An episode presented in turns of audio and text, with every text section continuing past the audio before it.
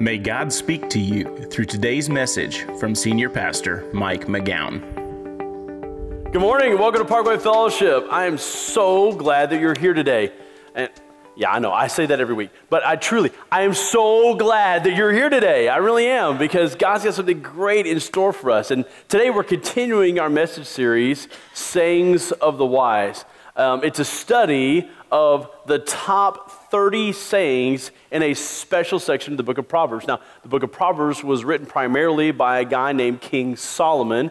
If you don't know his story, God gave Solomon supernatural wisdom to the point where God says that Solomon was the wisest man who ever had lived, and he's the wisest man who ever will live.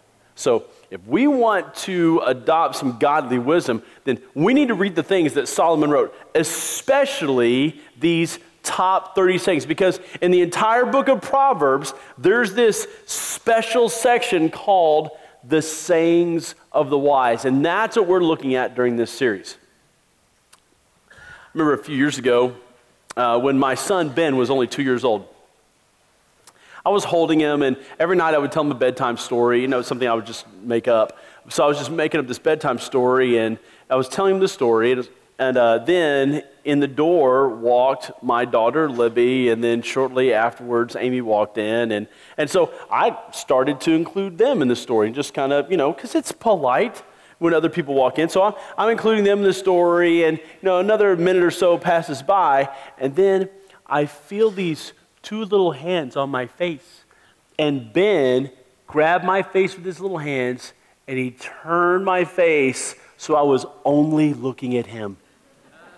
Like he wanted my full attention. He didn't want to share, he wanted me looking at him.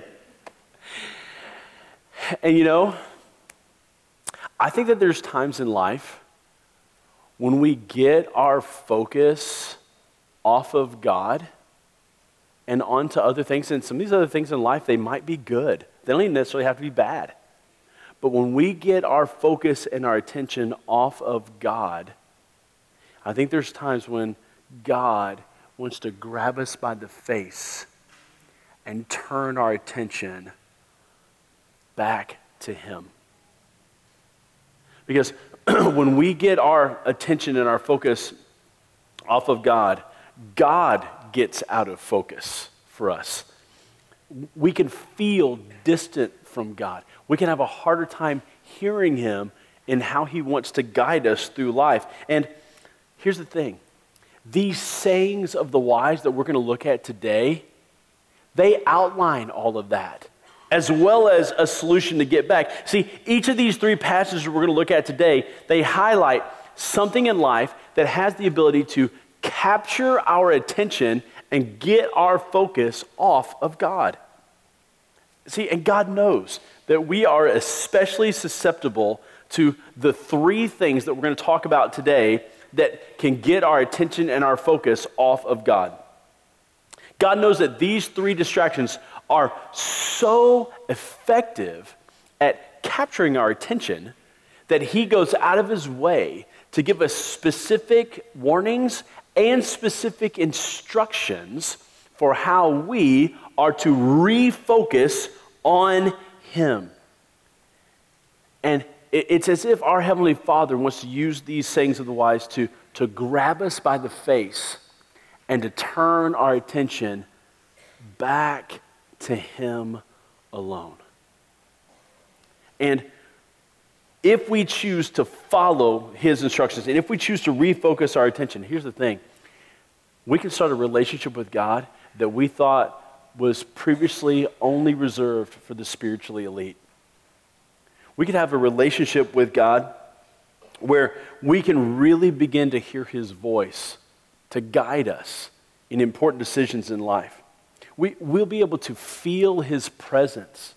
We'll be able to feel his encouragement to us. And we will be able to be used by God to be an encouragement to other people so that they in turn can also grow closer to Him. But here's the thing that's only going to happen if we allow these three sayings of the wise to refocus our attention on God.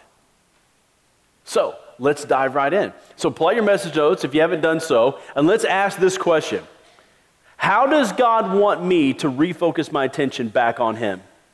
How does God want to refocus my attention back on Him? Well, this is saying number 13 of the 30 sayings. And saying number 13 essentially says, I need to desire what I have, not what others have. I need to desire what I have, not what others have.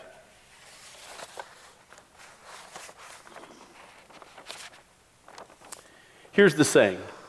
Follow along with me as I read it. It says, Do not let your heart envy sinners. I want you to circle the word envy. We're going to come back to it. But, and I want you to underline the rest of this phrase always be zealous for the fear of the Lord. Always be zealous for the fear of the Lord. There is surely a future hope for you, and your hope will not be cut off. Proverbs 23, 17, and 18. Okay, now look, here's the thing envy is a big issue. Envy is a big deal because I'm telling you, envy can get your focus off of God and onto something else in a hurry. And when it comes to envy, we envy two things. We either envy the stuff others have or the life others have. We always envy one of those two things. For instance, let's just say that you show up at your work and then in the parking lot right beside you pulls up another coworker on the same employment level as you, and he's driving a brand new Corvette Stingray. Oh, it's nice. And you are sitting there in your car and you, you look out the window of your very used minivan and you have envy. There's envy going on. And, and, and, look, the reason that you're driving this, this minivan that you just washed, okay, last Christmas, the reason you're driving this car is because you are trying to become more obedient and live a life that God wants you to live because you're wanting to make sure that you have enough financial margin in your life so that you can give to God like He commands you to give and that you can give to God whenever He brings up a special need that, you know, He prompts your heart to give. And more than that, you're also trying to live your life the way that God wants you to live, debt free. But yet, as you look at that other car, like you know that if you just kept it all for yourself and were willing to go into debt just a little bit, like you could be driving that. And so we envy the stuff other people have.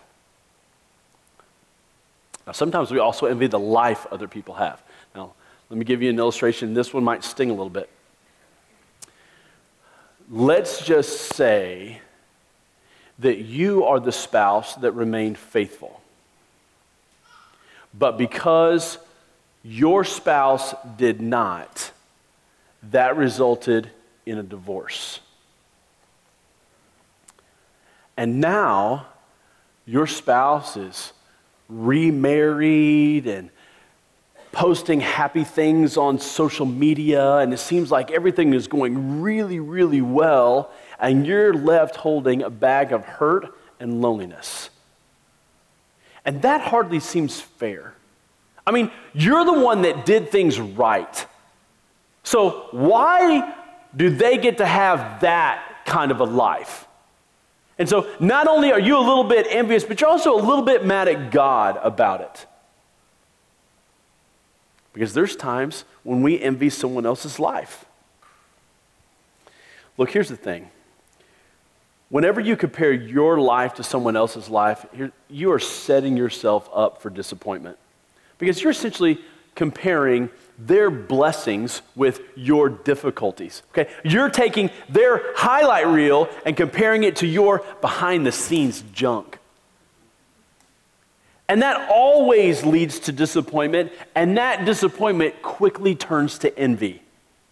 But here's the thing you really don't know what's going on behind the scenes in that other person's life. You don't really know what's keeping them awake at night.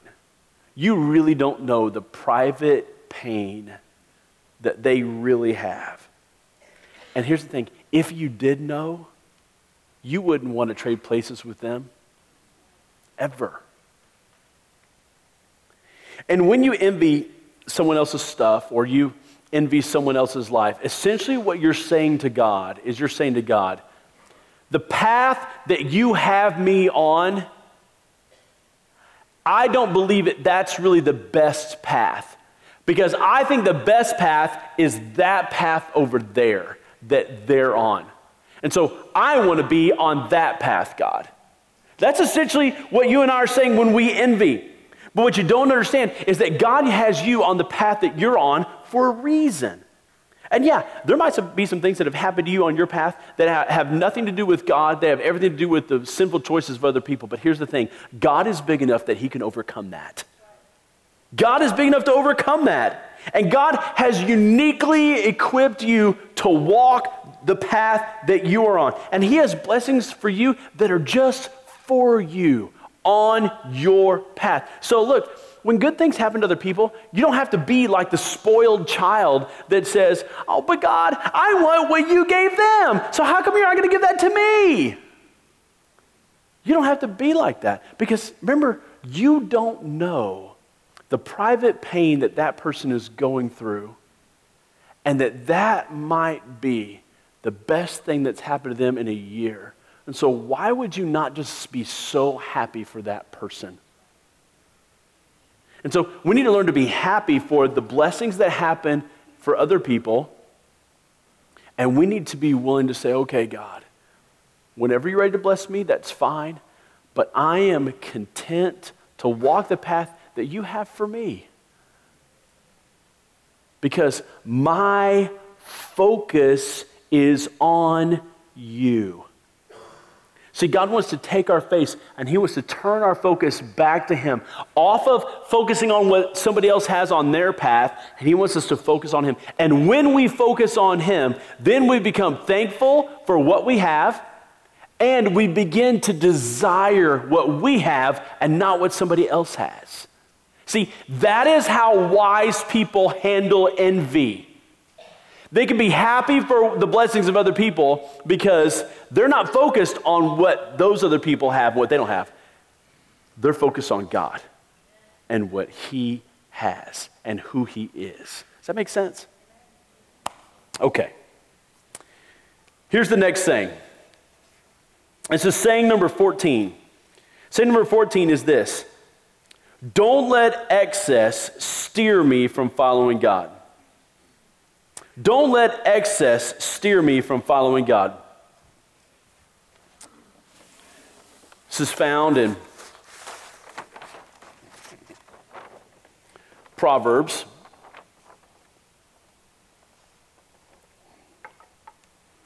Chapter 23. It says this It says, Listen, my son, and be wise and set your heart on the right path. I want you to underline set your heart on the right path. Do not join those who drink too much. Would you circle drink too much?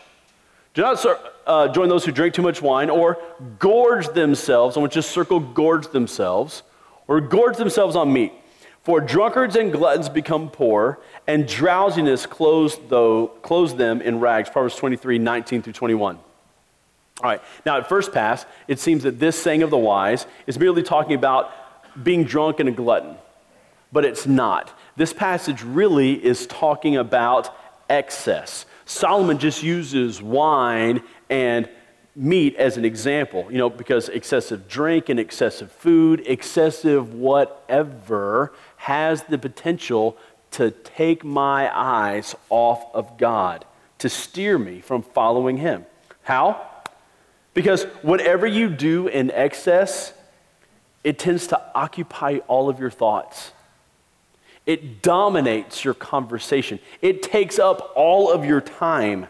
So, whatever you do in excess steers you away from God because that is what captures your attention and your focus. So, and look, whether that's excessive drinking or excessive eating, like the examples that are used here, or excessive working, excessive sports, excessive traveling, excessive TV, or excessive video games, or excessive time on social media, or excessive whatever, okay? The things you do in excess can steer you away from following God because they dominate your thoughts, your conversations, and your time. So, what's God say to do? He said, it's that part I had you underline. He says, set your heart on the right path. But Solomon doesn't tell us what the right path is. So, we've got to figure it out from the context. So, from the context here, we realize that the wrong path is a path that indulges on excess to the point where we have no time or energy left over for the things that matter.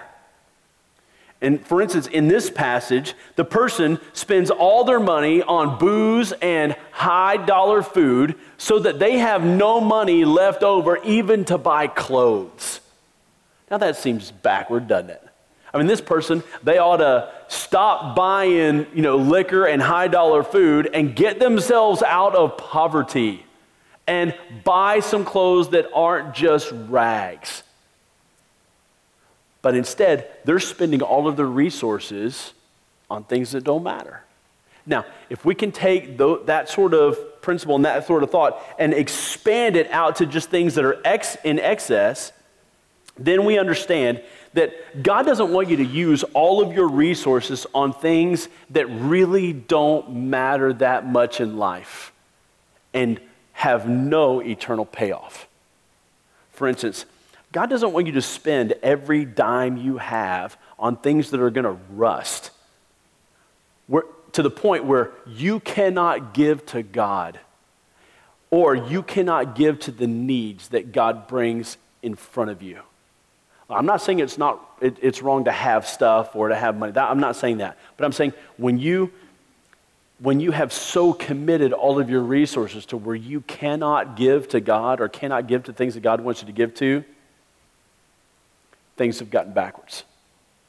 Or you get to the point where you've committed to so many things that you don't have the time to volunteer at church or you don't have the time um, to routinely come to church because these you've committed to things that routinely take you and your family out of church.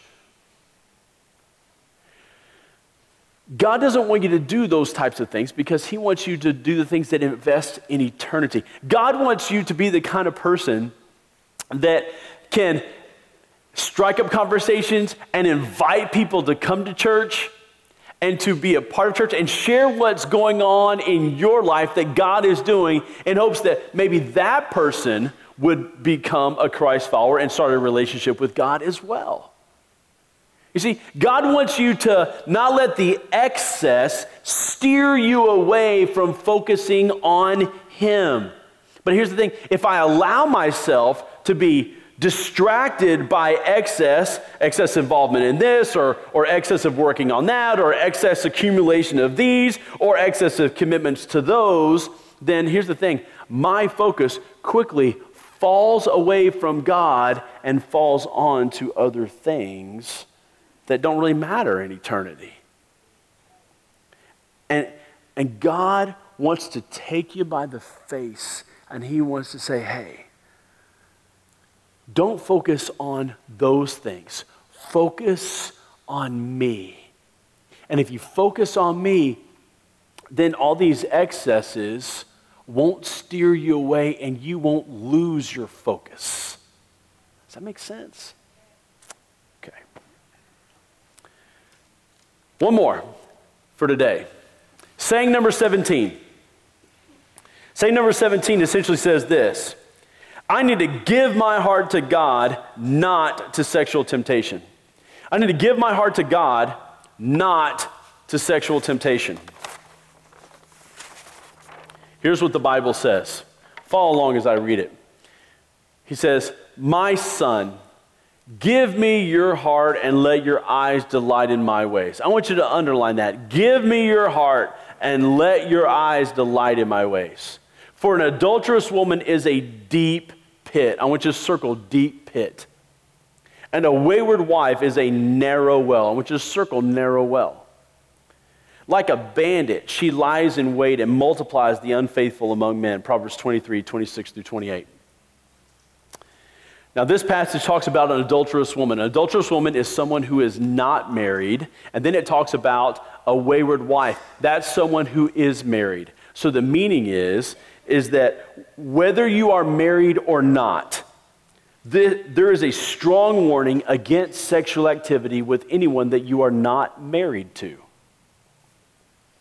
And although Solomon is writing this passage to his son, the truth is it applies to all of us regardless of gender, right? Now, in the two things that I had you circle, Solomon says that sexual temptation is a deep pit. Okay? So when you fall into sexual temptation, it's like falling into a deep pit. You cannot get out of it always on your own. I think about I think about pornography. I'm telling you, an addiction to, to pornography is something that very rarely can you ever get out on your own. I mean, you just can't. It's too powerful. You need other people to help you. You need someone that's holding you accountable. You need um, some other people in your life to support you, to help you get out and to stay out. Because I'm telling you, sexual temptation is a deep pit.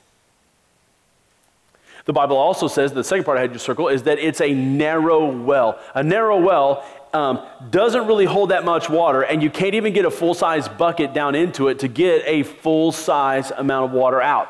And the, the meaning there is that sexual temptation never delivers as much as it promises. It, ne- like a narrow well, it never delivers as much as it promises. I mean, I think about affairs. Affairs never deliver as much as they promise. Oh, you know, people think that, you know, in an affair, that it's an opportunity to, you know, add some excitement or to rekindle love or to, you know, give love another chance to happen. But I'm telling you, those affairs never deliver what they initially promise.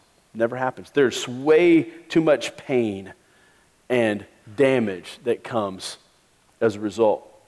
And here's the thing Solomon would know.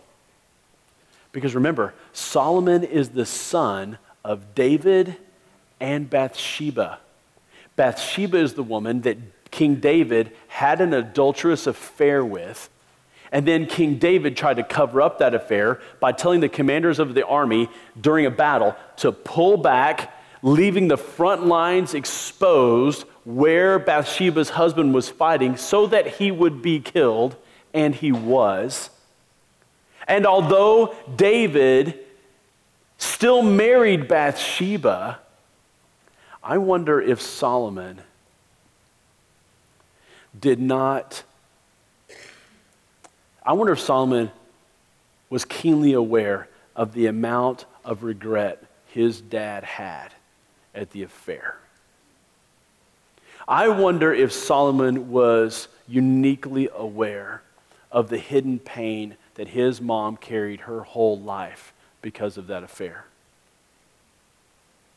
Because here's the thing Solomon writes entire chapters about how to avoid adultery in the book of Proverbs. It's the only subject matter that he addresses with that much thoroughness.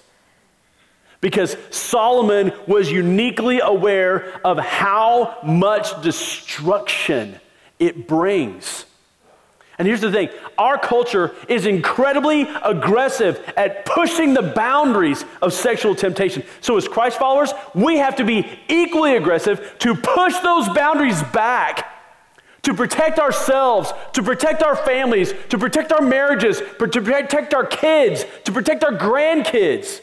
We have to be equally aggressive at pushing those boundaries back. So, what can you do? Well, first off, you've got to do something to protect your computers, as well as all of your mobile devices, whether it's an iPad, an iPhone, or an iPod. By the way, did you know that an iPod can access the internet? I mean, if you weren't aware of that, if you just thought it was a music device, you are kidding yourself. By the way, Focus on the Family just came out with some new research.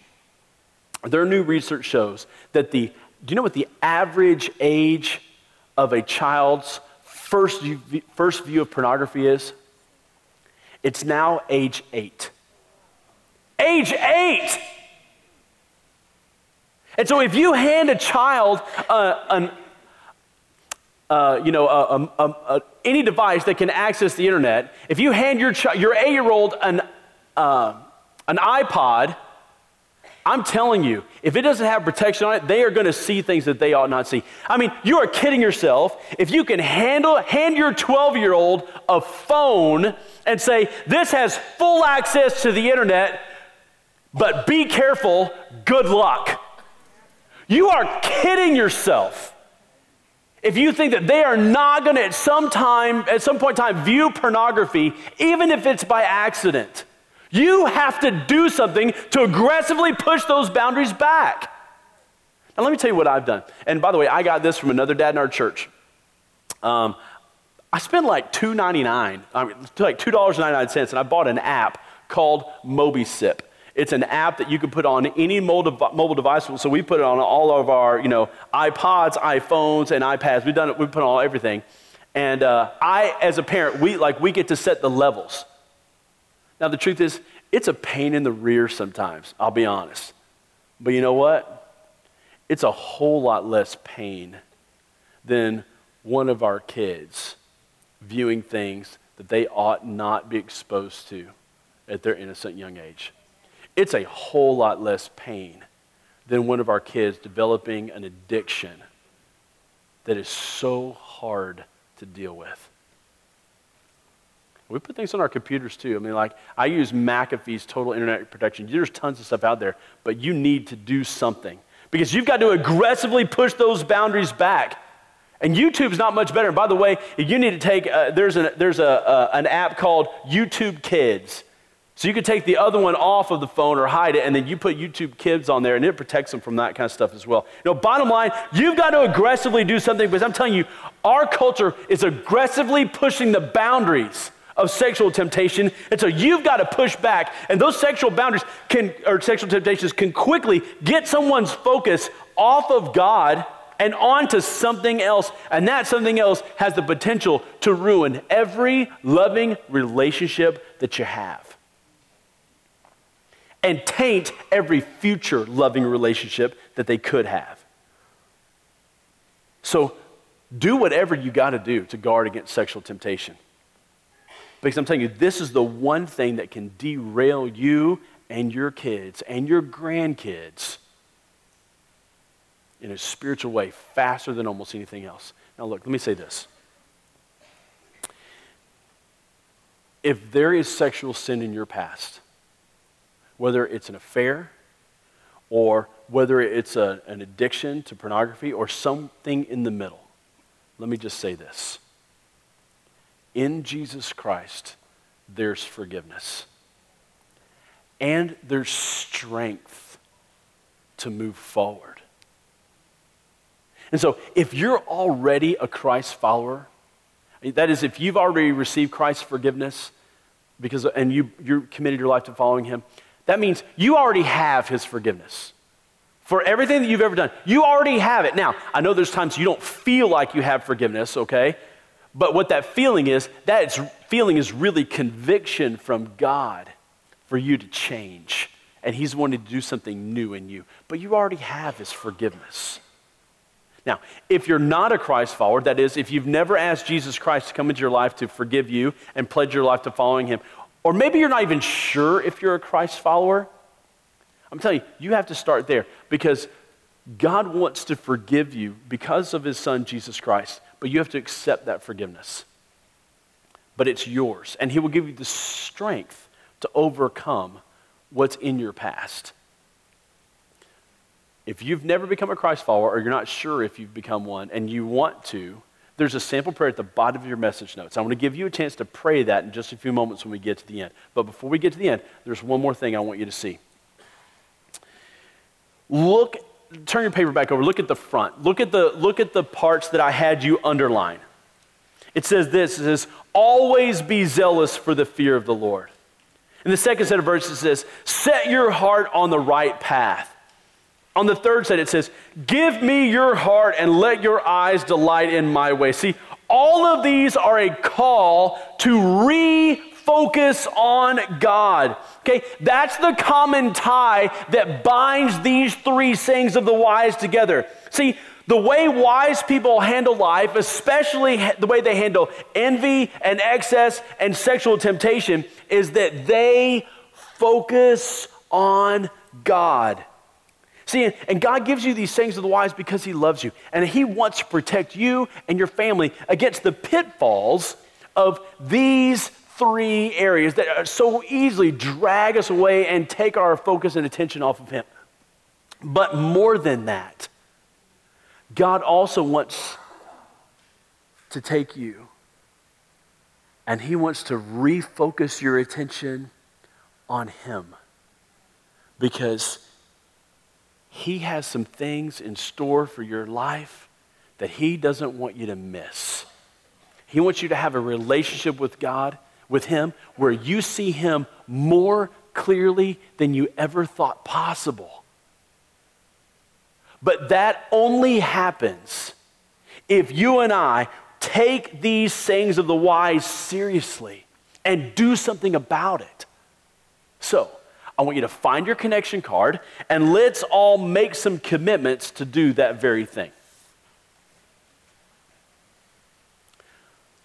For instance, maybe for you it's this first one God, I'm asking you to help me focus on following you above all things. Would that be you? Number two, God, I'm asking you to change my heart to not be envious of others, but to be more committed to you. Would you make that commitment? Number three, God, I'm asking you to not let me be consumed by excess, but by a commitment to follow you. Number four, God, help me to take some specific steps to protect myself and my family from sexual temptation. And for you, maybe that's the Mobicip app or the YouTube Kids app or maybe internet protection. Whatever you need to do, do it. Number five, God, I'm asking you to bring healing to my heart and life for past mistakes in the area of sexual temptation. Or number six, God, I'm asking you to forgive me as I commit to follow Jesus for the first time in my life. So if you've never become a Christ follower, or you're not sure if you have, and you'd be willing to pray that prayer for the first time today, I want you to check this box because I want to mail you some stuff that will help you get started. But if you're ready to pray that prayer, I'm going to give you a chance to do it. Before we do that, number seven, sign me up for the on campus small group experience. Look, if you haven't signed up, that's fine. Check this box and we will already give you an RSVP email so you can RSVP for these small groups. But look, you're not going to get one for the small group for tonight. But you can for the next for the other two. But for tonight, just show up. Just come to this place tonight. It's going to be outstanding. And if you're already in a small group and you already know where you're going, that's fine. Go there. But if you're not in a small group or you don't know what to do, come here. 5:30 tonight. 5:30. It's going to be great. Let me pray. Let me give you a chance to pray first. Take, take a few moments to pray. Ask God to help you with these commitments, and then I'll close this out. Let's pray right now silently together.